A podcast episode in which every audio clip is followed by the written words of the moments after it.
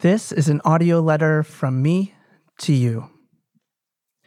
Dear listeners, whether you're a professor, student, administrator, or a curious thinker, I want to thank you all so much for taking some time out of your busy week to listen to this podcast.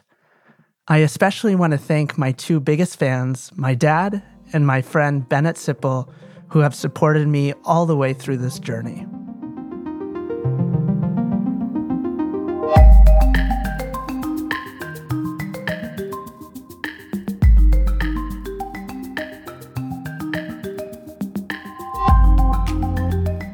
This is my last episode as your host. Our podcast, Heterodox Out Loud, will be going on hiatus.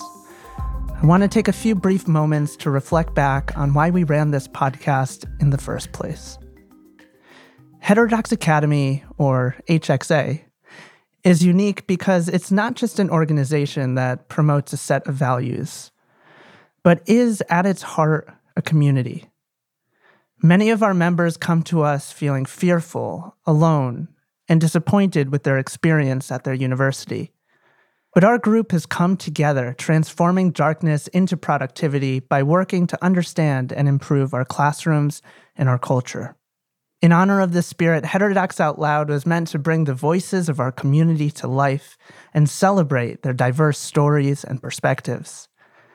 And so, to close out this series, we're going to listen to the first blog post on the Heterodox Academy website. It was written in September of 2015 by Jonathan Haidt. He shared his vision of building a community of people who treasure open inquiry, viewpoint diversity, and constructive disagreement. The post is called Welcome to Heterodox Academy. It's read by Jonathan Haidt. Welcome to Heterodox Academy. Welcome to our site. We are professors who want to improve our academic disciplines. Many of us have written about a particular problem, the loss or lack of viewpoint diversity. It's what happens when the great majority of people in a field think the same way on important issues that are not really settled matters of fact.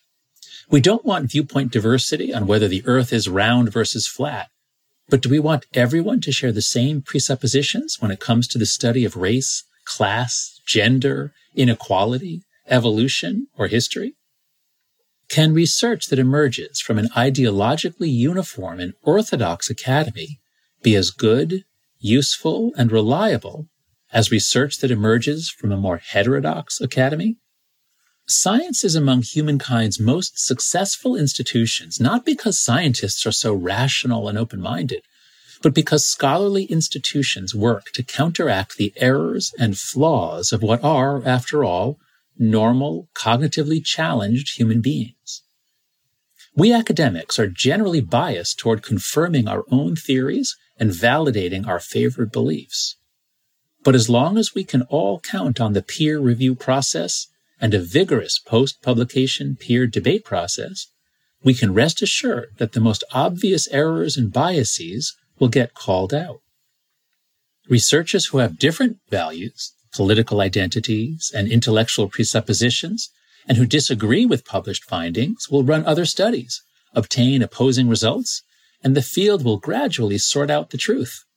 Unless there is nobody out there who thinks differently, or unless the few such people shrink from speaking up because they expect anger in response, even ostracism.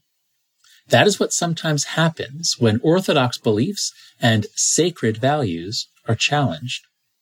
At Heterodox Academy, some of our contributors have documented the near absence of political diversity in many fields, and some have demonstrated the damaging effects that this homogeneity has on scholarship in those fields.